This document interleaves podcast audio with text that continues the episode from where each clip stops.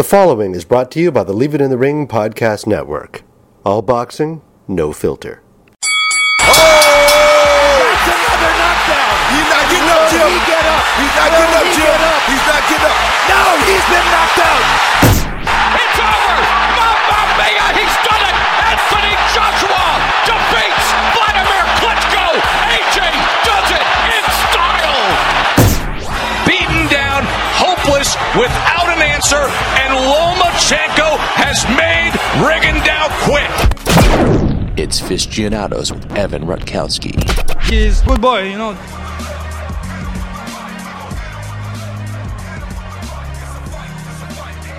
Hello, fight fans. It is Thursday, November 15th, and this is the Fistianados podcast. I'm your host, Evan Rutkowski, former HBO sports marketing executive, giving you my take on what's happening in the sport of boxing on your screen and behind the scenes. Email me at fistianados at yahoo.com. Follow me on Twitter at fistianadospod let's jump right into it. This one I can already tell you is going to probably run longer than most, but I have a lot to say about some of the issues going on here. Let's jump right into the review section. On Saturday, November 3rd, we had a couple different cards. Let's start with the World Boxing Super Series where Nonito Donaire beats Ryan Burnett by a TKO, but it was really a Burnett injury in round four that ended the fight. Also on the card, Josh Taylor with a KO7 win over Ryan Martin. Taylor looked completely dominant during most of the fight, and Ryan Martin's a good fighter. I mean, this was interesting to watch because Taylor did have to work a little bit for it. Like you saw him sort of box next level intelligently to get the win. You know, Martin didn't really adjust properly. It sets up a really interesting World Boxing Super Series semifinal round with Taylor fighting Baranchyk and Regis Prograis fighting Kiryl Relikh. Nonito's uh, Donaire's win. I have a couple different thoughts on this. First of all, you have to feel really bad for Burnett, not just for how much work he put into this. If you didn't watch the fight, he threw a punch, it didn't land, and then his back just kind of gave out. I think the official injury was a slip disc, and he suffered a knockdown without getting hit. He made it to the end of the round, but then his corner called it off.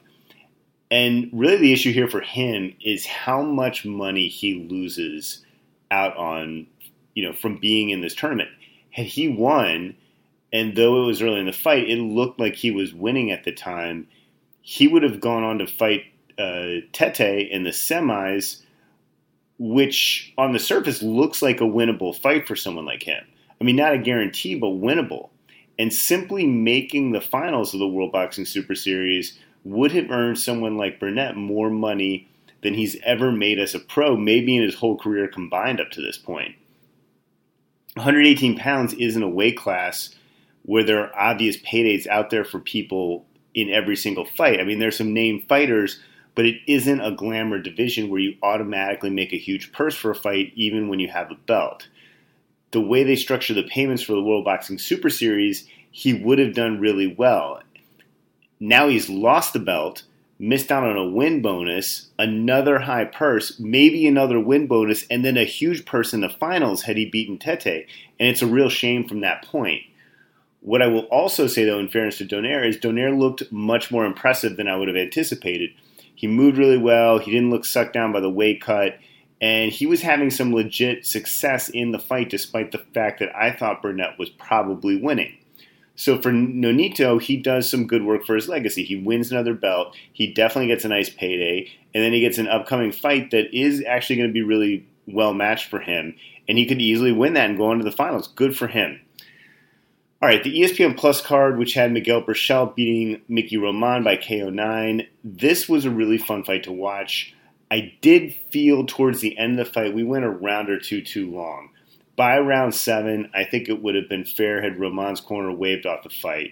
He's a warrior, but for guys that ha- like him that have 70 fights or whatever he had, I think over that, it's a delicate balancing act when they're taking shots. What's next for Ber- uh, Berchelt? It'll be fun to see him hopefully take on some of those other top fighters at 130 pounds. We've talked a lot about this weight class on recent podcasts here. So I'll leave it at that and move on, uh, since there's a whole lot to get to. I don't have a whole lot to say about Sullivan Barrera winning over Seanie Monaghan. The fight card was at a million total views last time I looked at it uh, on Facebook Watch. Barrera clearly will have a future fight of relevance in the light heavyweight division, which we've talked about a lot on this podcast, pretty much all the time, actually. It's loaded with opportunity. His contract, though, wasn't renewed by main events, and I don't know whether that was a money disagreement or contract length. I, I don't know what that was. I think he still has a future in the division, so let, let's see where he ends up. On Saturday, November 10th, in a big fight from the UK, we had Alexander Usyk winning by KO 8 over Tony Bellew. Anthony Crolla on the undercard won a ho-hum decision over Daud Yordan. Let's focus on the main event here. This was one of the bigger, more fun fights of the fall. It was on pay-per-view in the UK. It was on DAZN here in the United States. Usyk was very tentative to start out, and I think the moment may have actually gotten to him in the first few rounds. You know, remember, yes, he won an Olympic gold medal, and yes, he won the World Boxing Super Series in in what was then a big fight. But in a lot of ways, this was a bigger moment in his career than both of those moments. This was not only his highest payday of his career, but sort of like a rite of passage to bigger fights and larger paydays. Like going into it, he surely knows that if he wins on this big stage in Manchester, not only is this a real big fight in and of itself, where much more people are paying attention in terms of people in the UK and people around the world. I mean, yes, the, the World Boxing Super Series final was important, but nothing, the stage wasn't as big as this. There wasn't nearly as much press paying attention to it. This, though, it like it just if you win this fight, you set yourself up so big. So it's a gateway to a much more lucrative career. Um, there's a lot of the social media buzz on the scoring this fight. I was actually on vacation up in Big Bear with my family just for the weekend, so I didn't watch it until Sunday morning. Um, I stayed off social media. I didn't know the results. I thought Bellew looked really good in the first three or four rounds, and I think you could end up maybe giving him two or three of the first seven rounds. If you give him every benefit of the doubt, maybe he gets four, but I don't really think so. I think like three at the most. It also made for an interesting watch in the United States because DAZN had Brian Campbell and Dave Bontempo on the call, and I'm assuming they were based here in the United States. Campbell, especially, called it pretty straight down the middle without a home bias. I mean, obviously, he's calling it from the United States rather than the UK. So it's kind of surprising they actually brought someone on from the UK who was clearly in the arena in the fourth round, who had given Bellew all three of the first round, uh, uh, you know, all the first three rounds. And it was just like this moment when you're watching and you're like, are you watching the same fight I'm watching? I, I do think the fourth probably went to Usyk but could have gone either way. And he was in total control by the fifth round. Great KO for him. Bellew was really classy after the fight was over.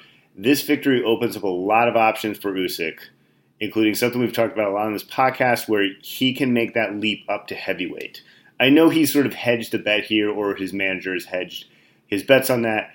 But for me, after seeing this performance, I think he could go in with almost any heavyweight and look pretty good based on this style he can't give away rounds like he did against Bellew in the beginning, but a fit sort of in in shape Tyson Fury is really the only heavyweight out there that I think could deal with his movement effectively. I mean, I think obviously Wilder and Joshua could both beat him based on their power and their size and the and the questions about what kind of shots Usyk could take because we really haven't figured that out yet. We haven't seen him take huge shots from a much bigger guy, but you know he actually, oddly enough, he might actually have a similar natural size to Wilder.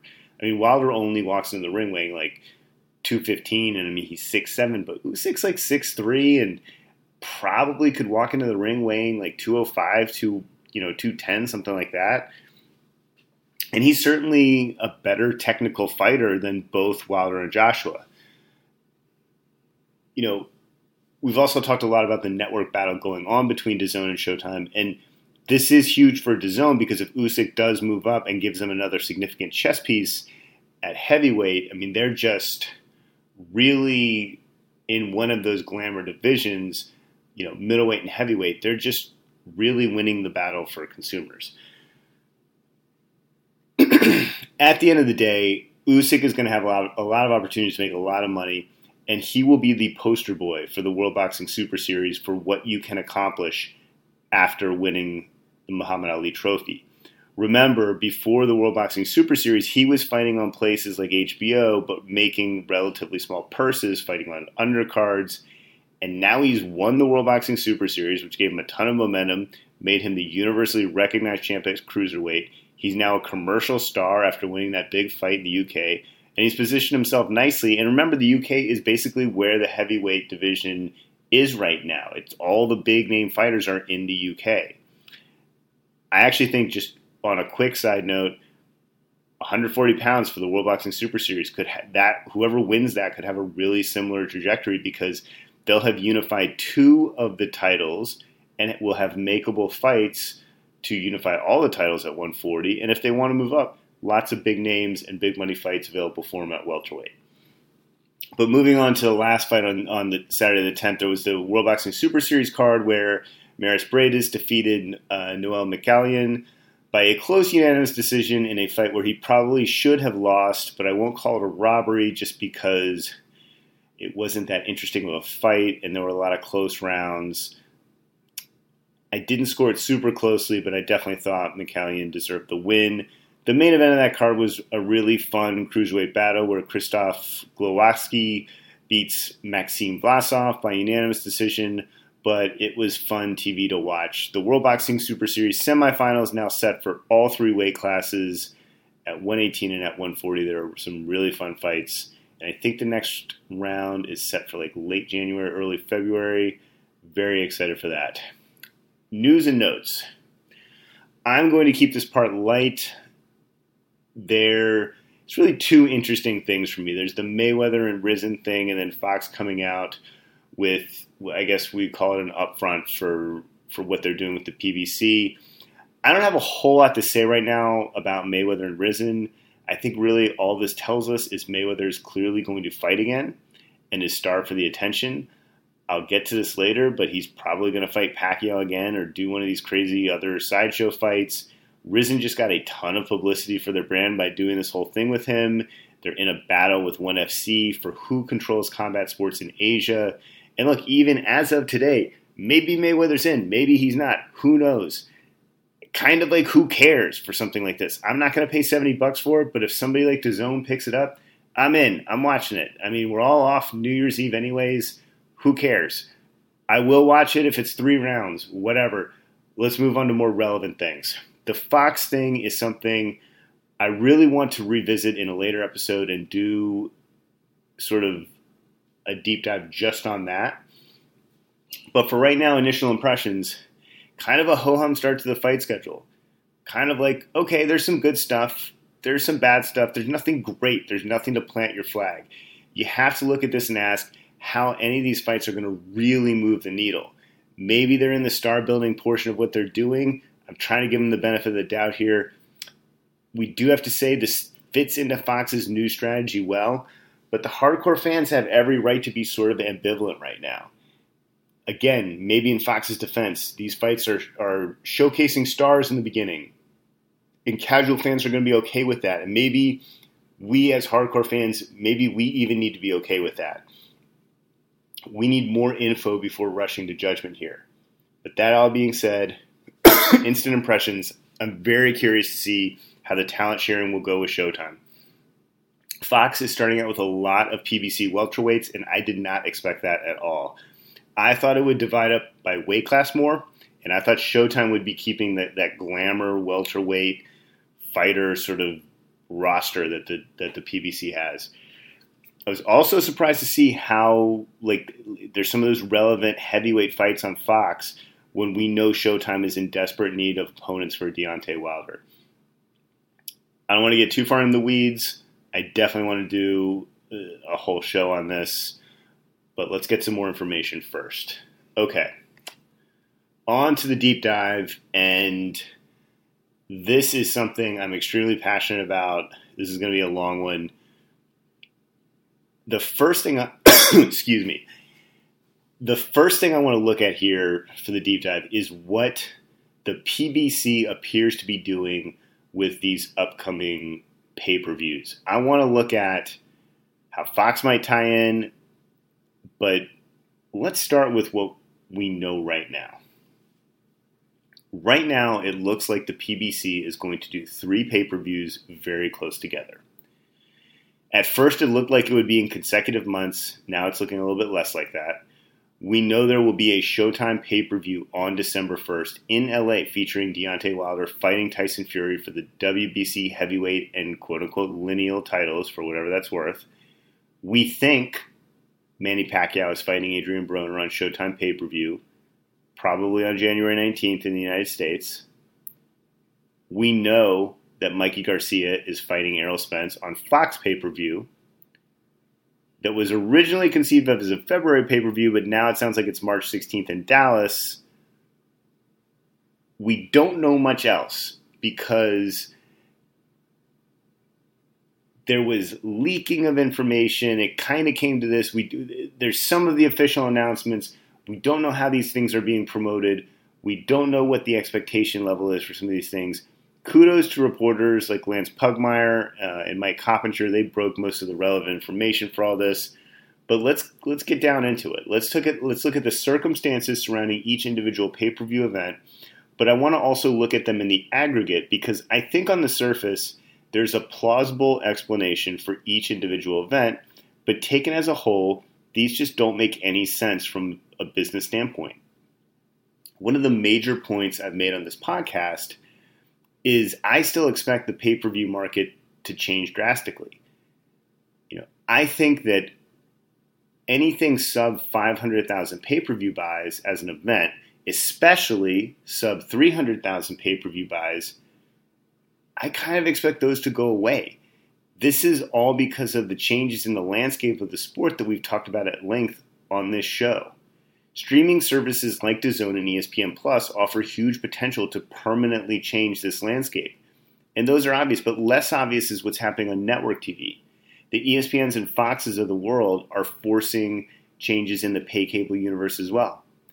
I want to emphasize here that part of the reason HBO left the business is because they had lowered their boxing budget to the point where they were putting on fights, even big fights, where the license fees that they were paying to promoters were the same or even less as what places like ESPN and Fox could pay for a show where they sold ads against the show. Once that change happened, that actually may have mattered more than upstart streaming services entering the fray. I mean, HBO couldn't compete and they left. And this is now the problem that Showtime is staring at. I expect Showtime's budget in 2019 to be sim- significantly higher than HBO's budget in 2018, but it's still it might not even be much higher than what Fox and ESPN have. It might be lower than ESPN. And there's a lot of reasons for that. I mean, ESPN has to put on a lot more shows, but just go with me here, and I'll eventually get to the point. Showtime's budget is certainly lower than DAZN's budget. Like that's not even a question. DAZN's budget is huge, and they're trying to put on more boxing and better boxing with bigger stars than anyone else. And with the license fees they can now pay, that's a crunch on Showtime as well. The larger point of saying all this is that the market for services in the industry is now to the point where if you are a star like Deontay Wilder, Showtime, and it sounds like Fox, maybe based on what we're seeing here from the initial schedule, can no longer afford to put you on regular pay cable or network TV. And that's a major problem for the PBC because we have no evidence yet that Wilder can go on pay per view and do well. And I want to emphasize here that Showtime is currently the industry leader in boxing. They were the industry leader in 2018. They made great fights in the first half of the year, many times with undercards as well that were good and like really closely matched. I think there's some criticism you can send their way. They were probably too late in the second half of the year, but the overall point I'm trying to make here is that they are going to be squeezed on fighter salaries in a real way. Here are the practical realities of that. Let's say Wilder beats Fury on pay per view December 1. Showtime does not have too many options for him. He can credibly fight Ortiz or Fury again in rematches, or on the Showtime side of the street, I guess the PBC side of the street, maybe they could make Dominic Breazeale or Adam Kownacki, neither of which is that exciting. DAZN can offer Anthony Joshua, Povetkin, Jarrell Miller, Usyk, or Dillian Whyte, all of which are probably more, you know, more money for the fights, and they're not going to be on pay per view. They're going to be on DAZN in a big event. I'm not sure Showtime has a single other fight, you know, fight other than a Fury rematch, which would even justify going to pay per view. And the difference in purses can be big. Let's look at some simple math here. If Wilder versus any other fighter does 300,000 pay per view buys, let's say Wilder versus Fury does 300,000 pay per view buys, then $70 per pay per view, that's 21 million in revenue right there. Sounds like it's great, right? Anyone who has listened to my show, though, knows that the cable systems here in the US, they'll take anywhere from 30 to 50% of the revenue. And for a smaller fight like this, trust me, it'll be much closer to 50%. Well, that leaves about 11 or 12 million dollars left over. The other problem is that any pay per view fight is going to be tough to have less than like 1 million bucks in marketing and other event expenses even for the smallest of shows and that's cutting costs to the bone and not even counting undercard fighter pay. There's a laundry list of things that you need to create for cable companies other industry stuff.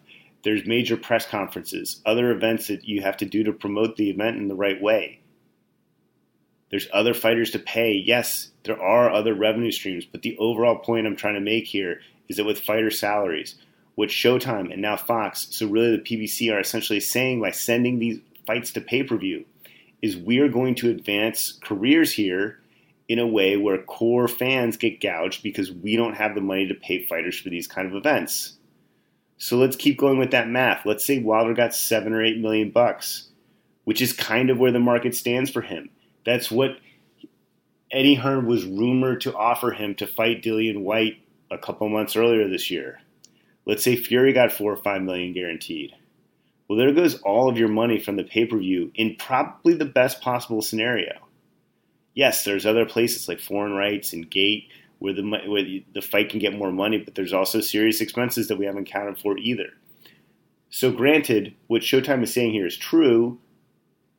Look at what they paid in 2018 for Wilder. He made 2.1 million to fight Ortiz on regular Showtime in order to pay what the market is willing to pay him, you do have to move him onto pay per view. That all makes sense in the contained bubble of Showtime and what we call the quote unquote pay cable era of boxing with HBO and Showtime. But that no longer makes sense. DAZN could easily top those fight purses to make big fights at heavyweight for both Wilder and Fury. And these purses, they wouldn't even like you that's not even what they'd get for the Joshua fight. There's other fights where they'd still be making that much. ESPN might also be able to make a very relevant offer. They promote Bryant Jennings, they televised the Pulev fight recently, and who knows what's going on with Joseph Parker. Depending on what their goal was, they could put Wilder Jennings fight on regular ESPN and probably offer significantly more than what Showtime paid Wilder for the Ortiz fight. Maybe they can't top seven or eight million bucks that Wilder might make by fighting Fury on pay per view, but they would be able to do that for the right international event on ESPN Plus. Maybe. The last time Crawford fought on regular ESPN, he got paid 3.5 million, and the fight did a great rating. I'm not trying to get into hypothetical network trades here. I'm just sort of in a long-winded way trying to explain the current marketplace for fighter pay. And unfortunately for Showtime and the PBC, it's at a point where they need to take a hard look at their pay-per-view strategy because right now consumers are paying essentially the same price for DAZN and ESPN Plus combined together as they are for Showtime over the course of the year. And DAZN is clearly going to put on pay-per-view worthy fights without charging you pay-per-view prices. ESPN Plus has demonstrated the ability to do the same thing. Taking a step back, what we are really talking about here is a huge battle of ideas. This is the old school boxing way of presenting you content conflicting with the new school way of presenting you content. And it explains a lot. We are going to see this battle fought primarily between the months of December and May because when you look overall at what the PBC is doing, there is a timeline on it. You wouldn't see three pay per views in three or four months if DAZN was already a year into its program, programming slate. Now that Canelo has signed with them, you're on an even tighter timeline. And even going back to the pay per view slate, it's somewhat ironic that Showtime is doing these types of shows. They are stuck between a rock and a hard place on this, and I do have some empathy for them. Back when they were challenging HBO, one of the major issues was that HBO was putting on too many pay per views, especially ones like Ward versus Kovalev, where only a few years years ago that would be on regular HBO. Espinoza's reign at Showtime has been built around the notion that you should see big fights on regular Showtime.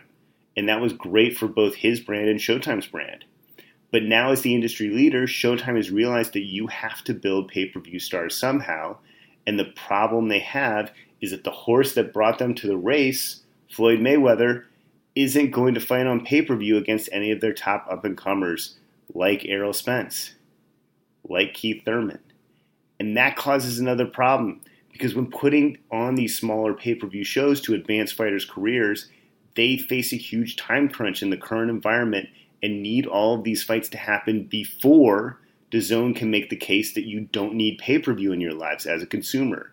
I mean, just today, DAZN put out ads that blast pay per view and talks up their service as a replacement for it. December 15th will be the first show to do that with Canelo fighting Rocky Fielding and the stretch from December through May 4th, when Canelo will likely fight again, probably against Danny Jacobs, is going to be key for DAZN. If they put on great fights, add in other programming like maybe a well designed studio show or something like that, and they are able to keep subscribers who are signing up because they simply want to see Canelo fight, that's how they build a viable business. That's how they make the argument to consumers that for the same price as two of the pay per views that the PBC is giving you, you can get more on DAZN for the whole year, get two Canelo fights, and make it all worth it.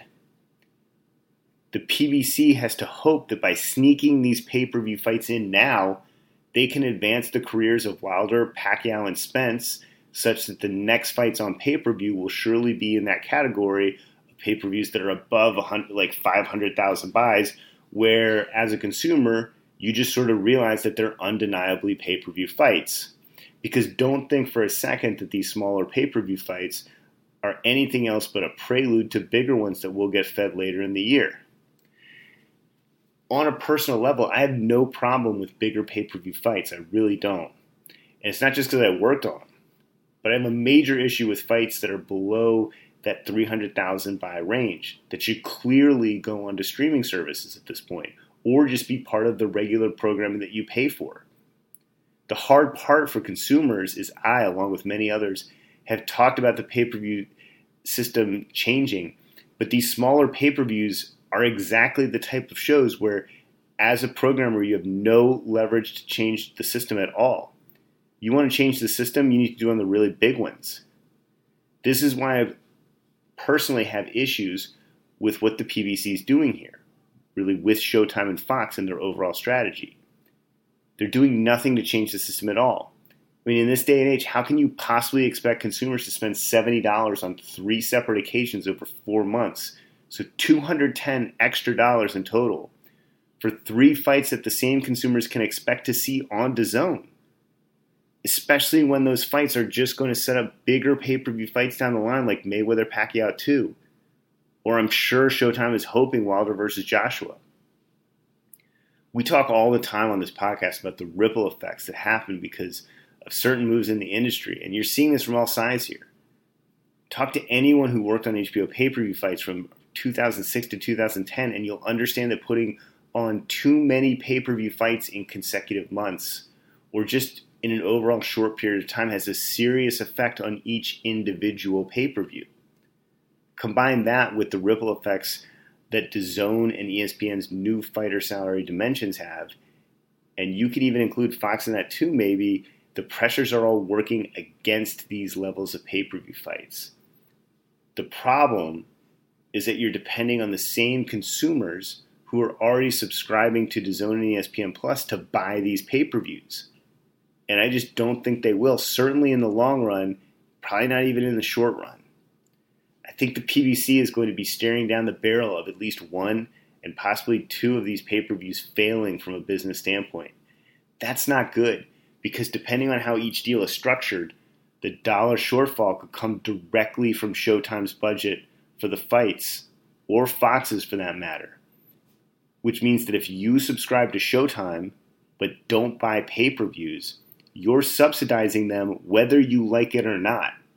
And not only are you subsidizing those fights, but you'll also see less than what you would have expected to see for your subscription.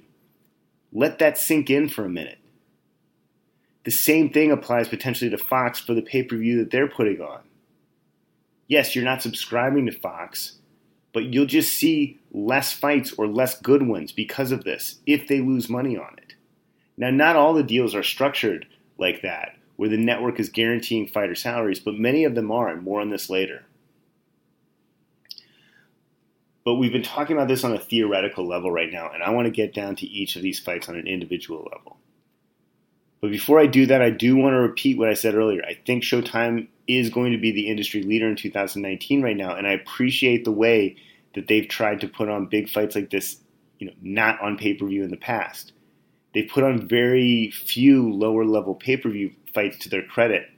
I do understand why they're trying to do this right now, though. They're trying to advance the careers of these PBC fighters and do it before they face these other these other pressures. That's great, but again, my take is the market is going to dictate something very different. 300,000 buys for each of these fights is a stretch, and I bet probably one of them underperforms in a real way, potentially not even reaching 200,000 buys or even less. We've gone over the 300K math, and, and that's okay, but the 200K math for a pay per view buy, that doesn't work out that well. That's 14 million in total revenue, which about half has gone to cable companies. You got 7 million bucks. That's a fifth of what DAZN is paying Canelo per fight not to fight on pay per view.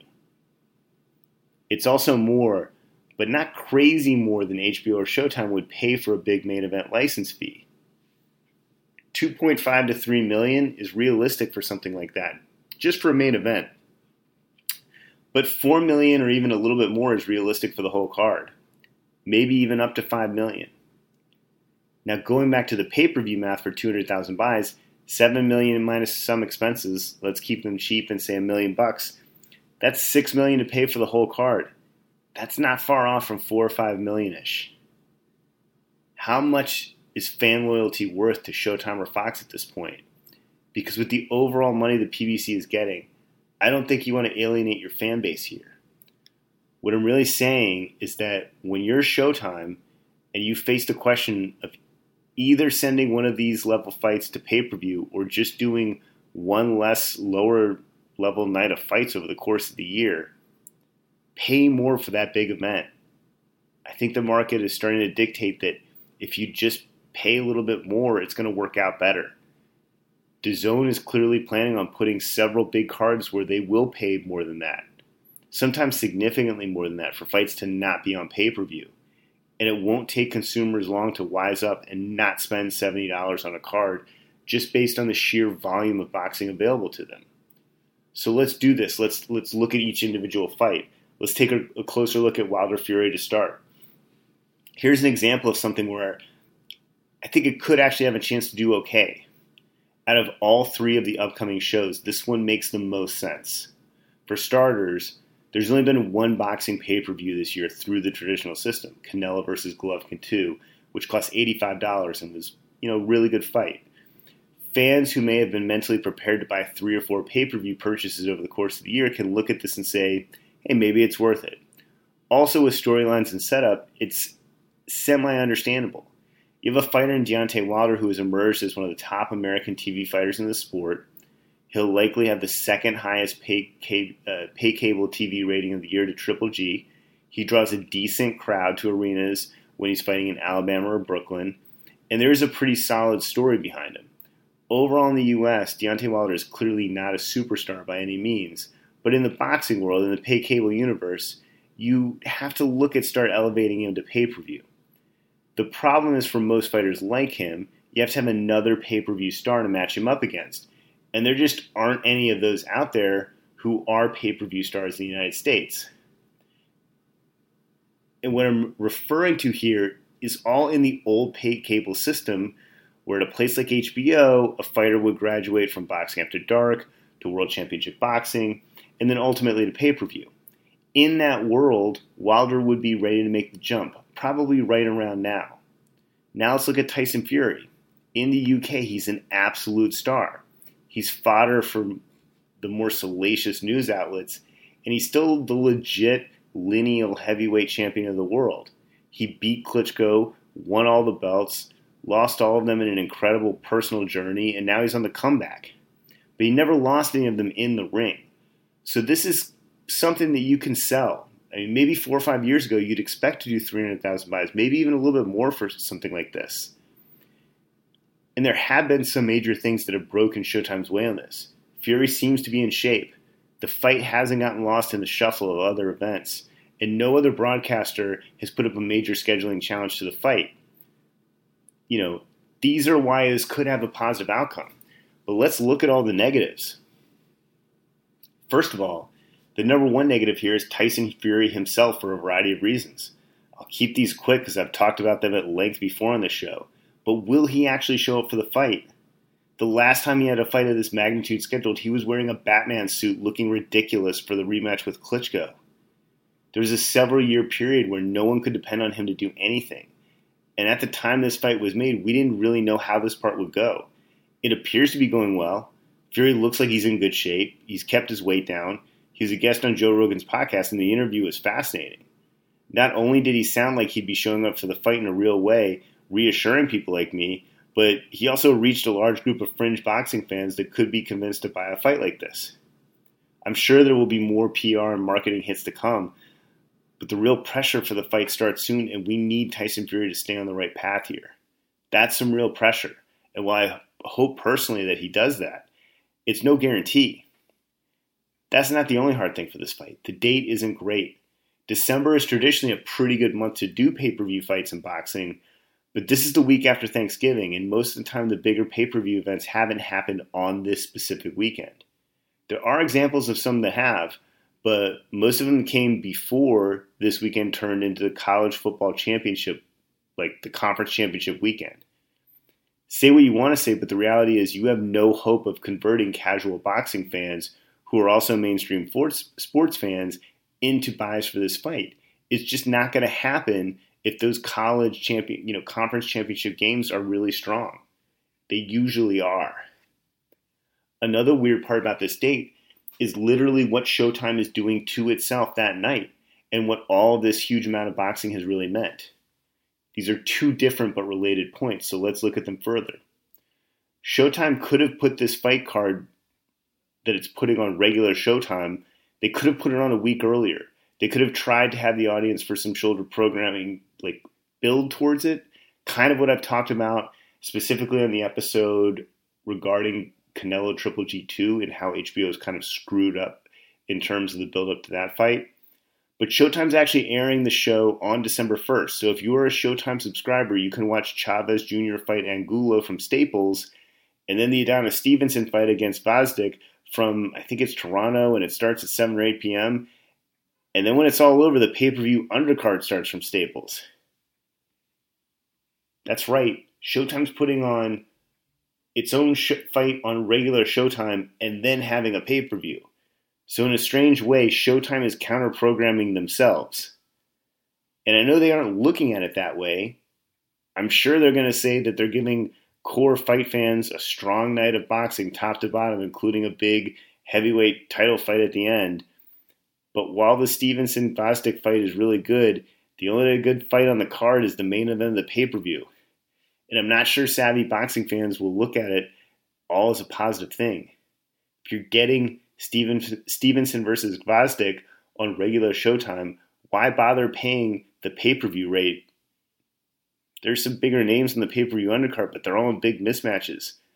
So, timing wise, it's a lot to sit through if you're going to watch the free fights before getting to the pay per view undercards and finally getting to the one that really matters. So, I kind of get why you might skip out on the card. Initially, there were rumors that the ticket sales were doing really well and I think they were. I think they did like a million bucks in the first week or something like that. you have to think that interest has cooled down, you know, significantly though. Maybe not significantly, but interest has definitely cooled down. I mean, they put Chavez Jr. on the card at Staples, I'm assuming to help ticket sales. The quality of the undercards went down dramatically from what they were rumored to be in the beginning, and you have to assume they did that to save money. And let's not forget that Canelo is fighting two weeks later for $10, or if you haven't subscribed to DAZN yet, for free which can't be helpful. I mean, I know he's not fighting a super worthy opponent, but it can't be helpful at all. There's also been a big fight almost every weekend starting on September 8th, sometimes two or even three cards worthy of your attention.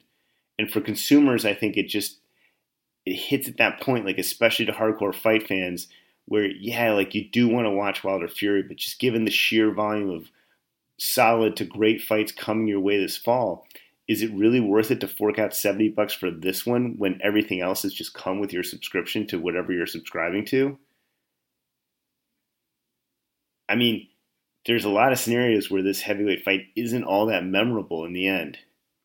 Despite all this, I still want to emphasize that with this fight in particular, it is understandable why you're making it why it's not on regular showtime and instead going to pay per view if you're going to bring one of the UK stars here, given the type of content we've seen on DAZN and ESPN Plus, consumers understand this. Like Tyson Fury kind of is that guy.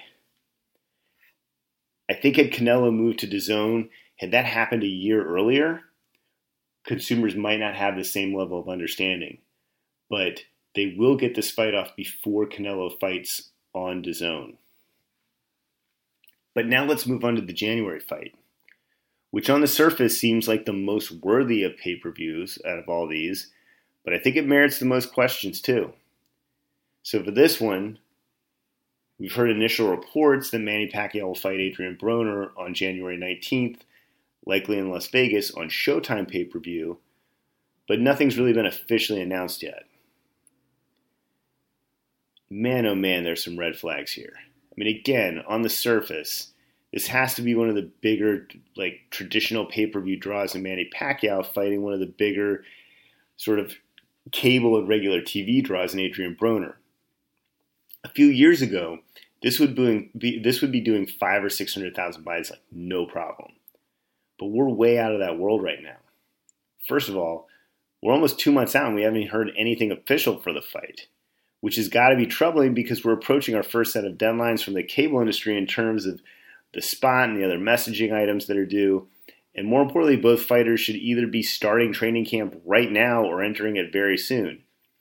And it's being reported that there's going to be a press conference on Monday, but Monday of Thanksgiving week is just not a great time to do a PR kickoff in any way, shape, or form. Also, going back to the pay per view deadlines, I don't think these deadlines are things you can mess around with that much because we're dealing with the cable industry over three major holidays Thanksgiving, Christmas, and New Year's. So I'm just not sure how you can run an effective PR campaign for this fight given those parameters. But let's go back to that first question Is this fight actually happening? I don't have any inside knowledge on Manny Pacquiao's tax issues, and maybe they are waiting on a deal with the U.S. government before they officially announce everything. But then why do the fight January 19th? It's not like that's a great date or something. I mean, it's actually a terrible pay per view date. It's Martin Luther King weekend, so there's lots of people traveling. I mean, that might help the gate, but it doesn't help anything remotely close to pay per view sales. In fact, it's probably a huge drag on pay per view sales in most scenarios. There's the AFC and NFC title games that Sunday. So while the games won't conflict with boxing on Saturday night, like wildcard or divisional playoff rounds would for the NFL, they will definitely soak up all the oxygen in the sports landscape you're relegated to second fiddle no matter what in the week leading up to that fight. And maybe not even second fiddle. It's pretty much NFL first, second, and third, and you're off the medal stand. It's also significant that there won't be that much boxing on or around New Year's or the first weekend or two in January. I mean, there usually isn't even much towards the end of December, but that's changing in a major way this year just because of all the network competition. You need those fights to create the awareness for this fight. I mean, usually the way you build to a great pay per view is by showing great fights on re- on your regular broadcasting entity, be it Showtime, Fox, whatever, in the build up to it. there's also, to my knowledge, no precedent ever of a, uh, of a successful pay per view fight in January. I mean, literally ever. I could be wrong on that. You know, I'm not sure. Like, I'm, quite frankly, I'm not even sure there's ever been a major pay per view even attempted in January in the modern era. Some of that is just like this thought that people spend a ton of money in November and December for the holidays so there isn't a good reason to ask them to open up their wallets right after that time frame. I mean, maybe that's outdated. Maybe it's not though. I mean, maybe it still holds true. Another issue goes back to who's fighting and what qualifies it as a pay-per-view. Broner has never fought on pay-per-view, at least in a main event. Sure, he gets very good, if not great, TV ratings, but he's not an elite fighter, so most feel he's not a real pay-per-view guy at all. Pacquiao, for all his pay per view glory, has had his last two fights on regular ESPN and ESPN Plus.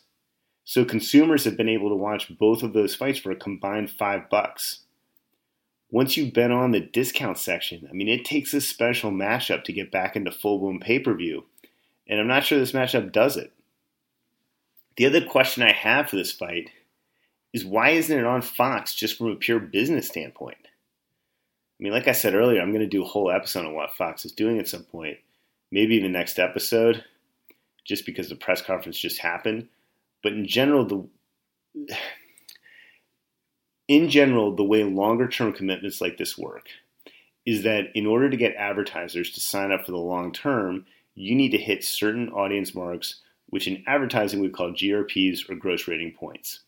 If you don't hit those, then long term sponsors either get a rebate on their commitment or they get quote unquote free ads until they hit the numbers they were promised.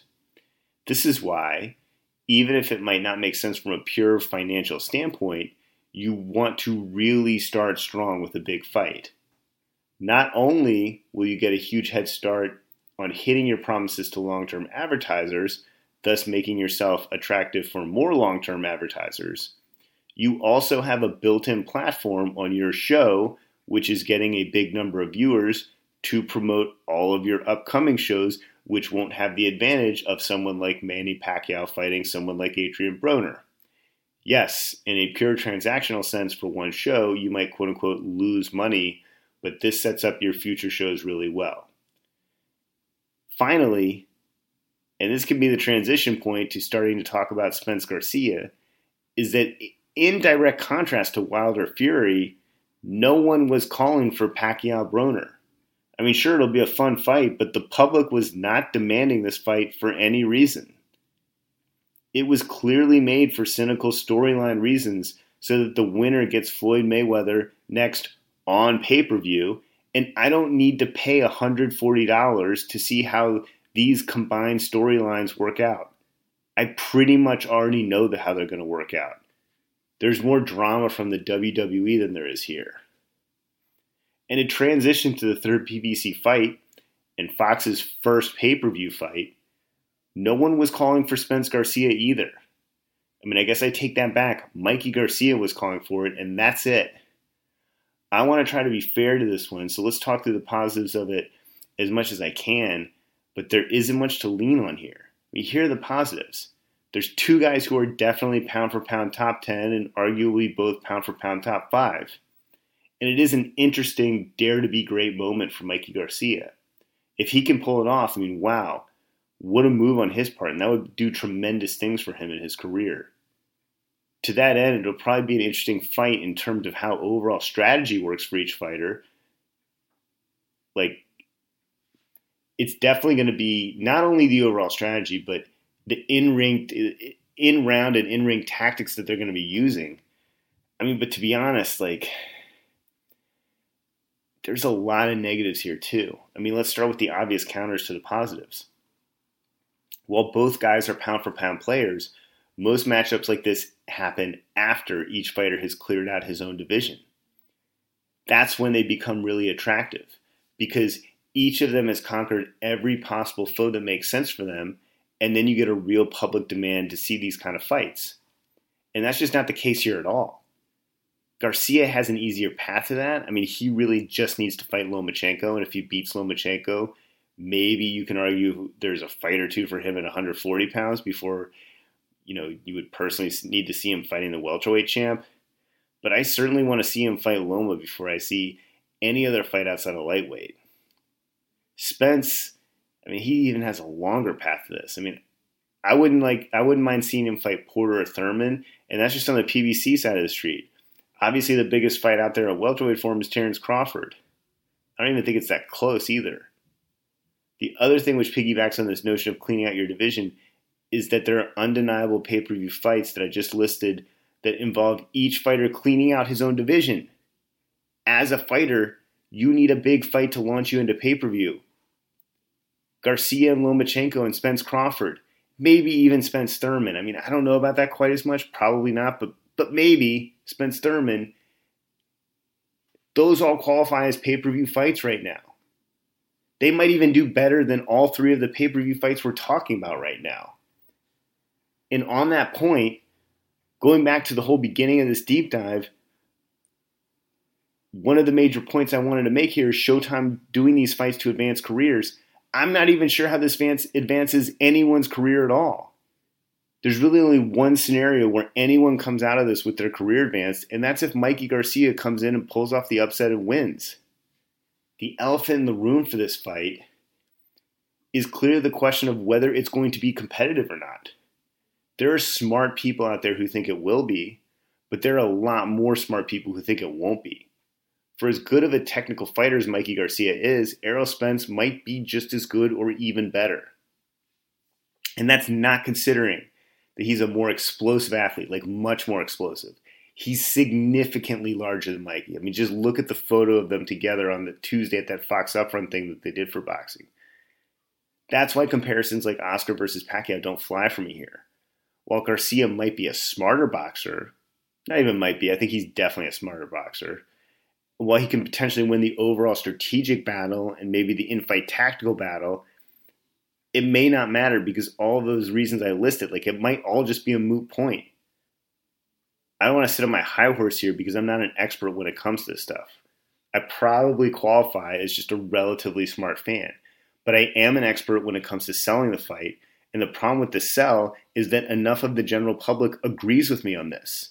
That's a huge red flag for pay per view especially one that that will end up going last out of the three in a short period of time. Promoted properly in a world where maybe there haven't been any pay per view fights in a while, and Garcia might have beaten someone like Lomachenko, I think a show like this could hit 250,000 or something like that. But in the world we're in right now, I don't think it does that. I think it does. It's it's much more likely to do really poorly. I mean, it's silly to predict buy rates this early because so many things can go right or wrong. But there's a clear pathway for this fight to do under 150,000 buys.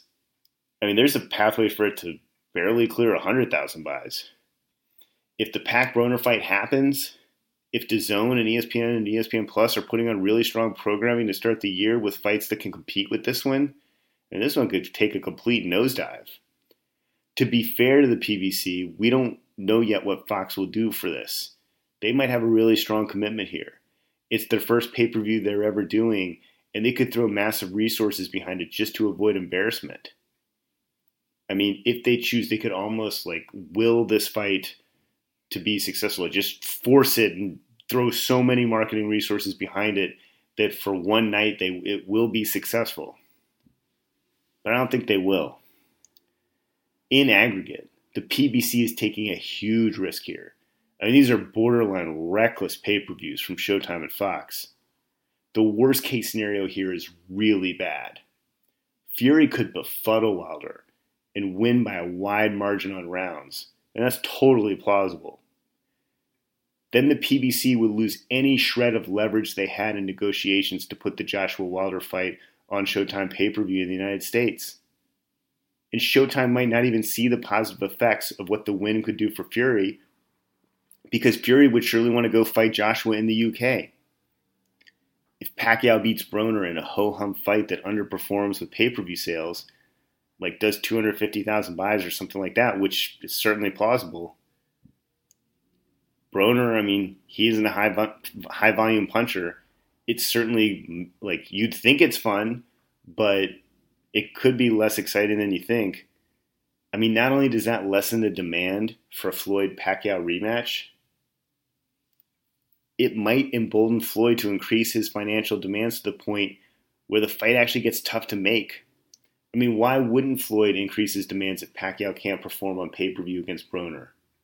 If this underperforms, it could really limit what Showtime could do as a broadcasting entity for 2019, because in order for Pacquiao to fight in the U.S., not only are they going to have to erase his U.S. tax bill, but they're also going to have to make it fiscally worth it for it to come here and make the fights, which really means they're putting up a hefty guarantee and banking on the fact that they're going to get Floyd versus Manny too. Finally, if Spence knocks out Garcia, maybe not early, but maybe in like round eight or nine after Garcia, you know, maybe he had some initial sex, initial success, but then he just takes a big beating. I mean, especially if that one underperforms, wow, that would be bad. Spence would really gain nothing from it at all. And considering that he has fought one round since January of 2018 in the prime of his career, that is a long stretch where he didn't fight any of the very strong group of welterweights that PBC has to offer. There's real potential for Garcia to take a beating that could put him out for a while. And maybe there's some kind of Machiavellian PBC play to this where it knocks him off his perch and then have to pay him in the long run or something like that either way, he'd have a really uncertain future if he takes a big beating. He doesn't have a lot of opponents on the PBC side of the street at 140. I mean, maybe he could go back down to 140, rehab his career for a fight, and try to get the winner of the World Boxing Super Series. I don't know what he does at that point. I also want to use a real world example here to address one of the things I've been touching on here all episode.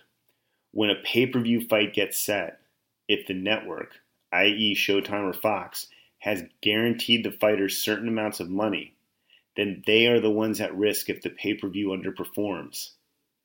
That doesn't happen every time. When Floyd when Floyd signed with Showtime, Showtime did put up the guarantee. So for fights like Floyd versus Berto, Showtime covered that huge financial bridge because the fight did under 500,000 buys and Floyd still got us 30 million bucks. It didn't matter for that fight because Floyd had already fought Manny that year and Showtime was swimming in cash. But it's not always like that. When Ward and Kovalev fought, in full disclosure, I never put eyes on the contract, so I'm going off of what was reported and things I heard inside HBO. The general consensus was that Ward had a huge guarantee from Roc Nation, and Kovalev had a deal based on a percentage of profit sharing. Given how poorly both of those shows did, Roc Nation took a fiscal bath while Main Events is still thriving in the boxing industry. And to put a button on all this, as mentioned earlier, the current market for fighter pay has gone up to the point where competing entities can give us a good idea of how much offers might be for all these fighters going on pay per view. We also know what kind of buy rates we think we're looking at for these kind of fights and how much revenue we can expect to generate. Furthermore, we know that most of the promoters that are going to be used to promote these fights and put them on, they aren't the type of promoters who are going to guarantee huge amounts of dollars to their fighters for pay-per-view fights based on these business models. These are the kind of promoters that can't take huge financial risks. So the guaranteed money is much more likely going to come from the network. That's why I think this is borderline reckless. Because there's lots of scenarios where these three fights come out with less than 750,000 total buys. Maybe even less than 600,000 total buys in the worst case scenarios. I mean, even in the best case scenarios, they're going to get like a million buys total. I don't really think that's likely at all. But if you're the PBC and by proxy Showtime and Fox, and you come out with no one's career advanced and you get less than 600,000 total buys, that probably means that you need to rehab all their careers with showcase fights on your network. It sets everything back at a key time because this period in the fall of 2018 and the spring of 2019 is one of the most important times in the last several decades to put your best foot forward as a broadcasting entity in this sport you'll never face tougher competition. ESPN has already had major rating success this fall and is putting on a pretty strong offering on ESPN Plus. We've seen some promising signs for what their early 2019 is going to look like. DAZN will be unveiling Canelo, several other high price signings as well. And as we mentioned earlier, they will be staring at one of the most important stretches in terms of what their U.S. future looks like with boxing in between Canelo's first fight in December through his second fight likely in May. This is surely the time to put out your best product offering if you're DAZN. Showtime's 2018 spring was one of the strongest it's ever had. And while we haven't heard anything of what 2019 is going to look like, this is not the time to take a step back but we don't know yet. And if these things go wrong for them, it could be bad.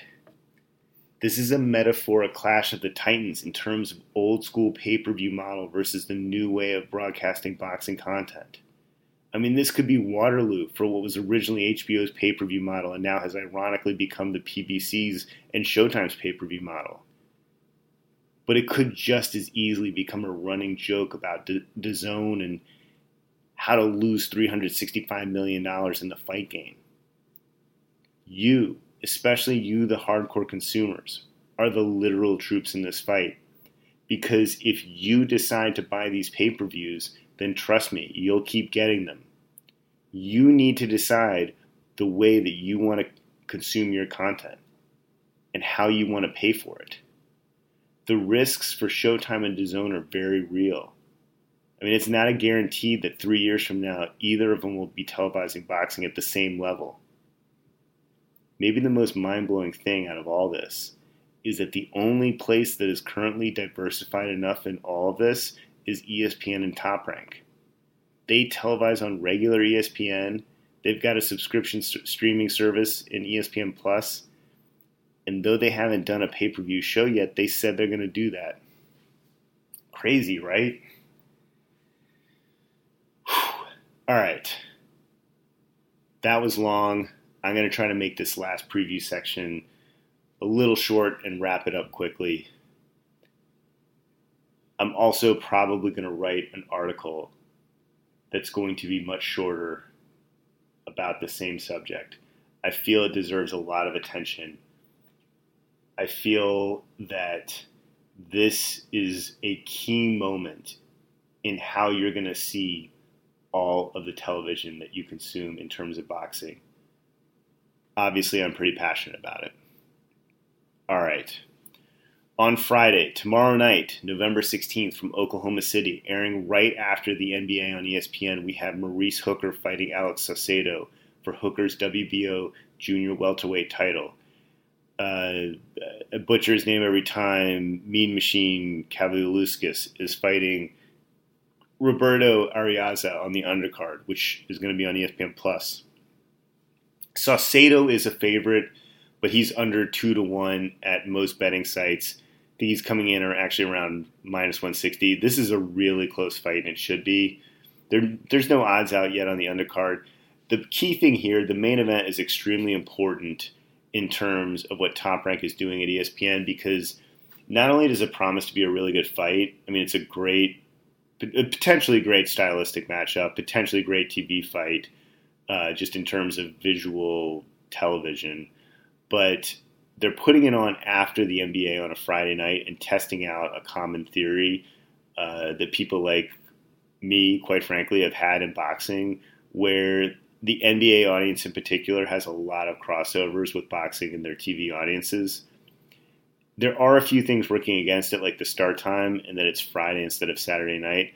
But if this ends up working out well, you're going to see a lot more of it. I mean, they also paid a lot of money for this fight in particular, and they're tying in like a local audience. Saucedo's an Oklahoma City fighter. You got the NBA tying in with Oklahoma City. I mean, it's a smart risk, and it's an important one to see if they can pull it off. There's also a ShoBox card on Friday night. I mean, I typically don't cover those, but I just want to address it since you know now we're in the streaming world. There are a lot more low lower level cards. Um, when there is a particularly relevant ShoBox fight, I will talk about it more. I mean, the, the, there's a big prospect from Philly fighting on it, um, so I don't, I don't, you know, he's not in a great matchup, uh, but I will talk about ShoBox cards from time to time. On Saturday, November 17th, on DAZN from Mulvane, Kansas. So, I mean, really focusing on Middle America this weekend. We have Jarrell Big Baby Miller versus Bog- Bogdan Dinu, Brandon Rios versus Ramon Alvarez, Claressa Shields versus Hannah Rankin, and Gabe Rosado versus Luis Arias. Nico Hernandez, the 2016 U.S. Olympian, who is also a local. He's on the card as well. Um, a lot of this is a cynical card. A lot of mismatches here. I mean, the odds tell a bit of the story. Miller is somewhere around 10 or 12 to 1 as a favorite.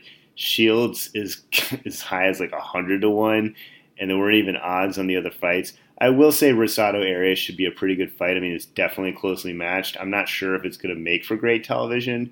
And the Rios fight, I mean, it shouldn't be that close, but that is a really cynical fight. I mean, Rios could be totally shot, and it might be dangerous for him to be fighting at all right now.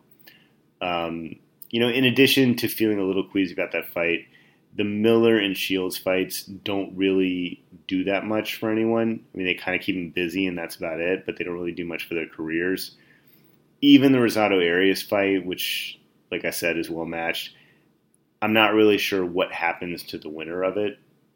So, not a great effort from DAZN, but like I mentioned earlier, I think that's okay for right now. I give them a pass. It's their third card, and the most important thing from them is going to be what happens after Canelo fights December 15th. And they've been putting on the World Boxing Super Series. They get a pass for that. That's been some great fights on all the time. On Saturday, November 24th, on HBO in their penultimate fight card, I'm assuming ever, Dmitry Bivol fights Jean Pascal at light heavyweight, and Murodjon Akhmadaliev, with all of his four career fights, takes on Isaac Zarate. No odds yet out on either fight. And if we're going to be honest, neither of them is super interesting. Bivol is definitely an interesting fighter, and maybe Pascal does give him a hard time, but we all probably know how this ends at this point. Unfortunately, Pascal might be a shot fighter and Bivol is definitely not a shot fighter. Bivol is definitely a fighter on the rise who has looked great. He will probably knock out Pascal, I hope, without doing any permanent damage. As for the undercard, there are very few fighters we've seen with less than 10 fights on the HBO platform. They are mostly future Hall of Famers who are prize prospects coming out of the amateurs. And this guy, Akhmadaliev, he does have an impressive amateur career, but nothing justifying anything remotely approaching this spot. I mean, I think the last fighter we saw with this few fights was Lomachenko, who had two Olympic gold medals, and this guy won a bronze. Um, it is Thanksgiving weekend. I'm not going to give HBO a pass on this. I mean, Bivol Pascal is a fairly cynical fight just based on where Pascal is at this point in his career. And I don't know what's happening with the undercard. As I said, there will be an article on this. I'm very passionate about the subject of pay per view and what is happening with the sub 300,000 buy level pay per view card. Um, and like I said, other stuff coming. I definitely want to talk about Fox. I definitely want to mention. Uh, I want, like I said last time, I want to have a viewer experience episode. I think we're now almost enough fights into the DAZN experience to start really talking about what we're seeing there. I want to talk about what each network has done, sort of have that end of the year episode, and and talk about what value you get, like how much each broadcasting entity costs you, and what value you're getting from it it's a lot to go over just before the year's over, and and then we're going to be hitting January hard. I mean, who knew that we'd be seeing, I guess, Manny Pacquiao fighting Adrian Broner so soon and on pay per view? I don't agree with it, like I said, but that's what that's what might be happening. So, fun analysis coming up. Still some fun fights coming up. I think the month of December is great. Who knew that on December 22nd we're still going to be seeing a ton of great boxing? Looking forward to keep going with this, guys. This has been a lot of fun. It's just such an exciting time to be involved in this part of the sport. It really is. But I'm going to stop talking. Enjoy the fights. I will talk to you in two weeks. What you was looking for?